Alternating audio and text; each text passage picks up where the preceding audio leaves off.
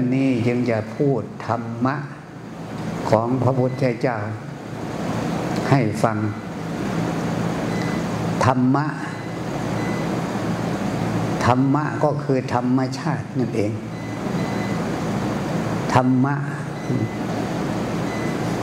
ธรรมชาติก็นั่งอยู่นี่แหละธรรมะไม่ได้พูดที่อื่น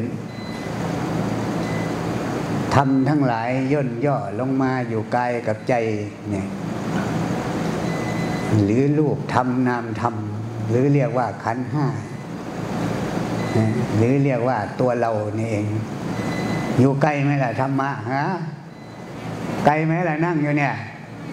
ธรรมภายนอกคือนอกตัวเราออกไป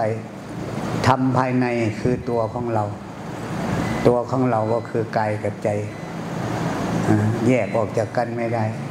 พูดเรื่องกายก็ถูกใจพูดเรื่องใจก็ถูกกายเพราะกายกับใจมันเป็นก้อนเดียวกันก้อนเดียวกันเอาออกไปไม่ได้พูดเรื่องกายก็ถูกใจพูดเรื่องใจก็ถูกกายกายกับใจเขาเป็นคนคนเดียวกันใช่ไหมเนี่ยเขาเรียกว่าเราก็มาหลงธรรมชาตินี่เองนึกว่าไม่ใช่ธรรมชาติคนจึงมายึดมั่นถือมั่นธรรมชาตินี่ว่าเป็นเราเป็นของเราเนี่ยเขาสมมติว่าเรากายกับใจขันธ์ห้าขันธ์ห้าก็มาสมมติว่าเรา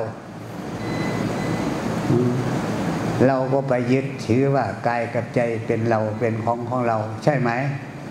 ฮะใช่ไหมมันเป็นเราเป็นของเราจริงไหมล่ะฮะฮะเป็นธรรมชาติก็ได้ยินอยู่แล้วว่าธรรมะธรรมะธรรมะแปลว่าสิ่งใดก็ตามสิ่งที่เป็นสังขารปรุงแต่งกันขึ้นมา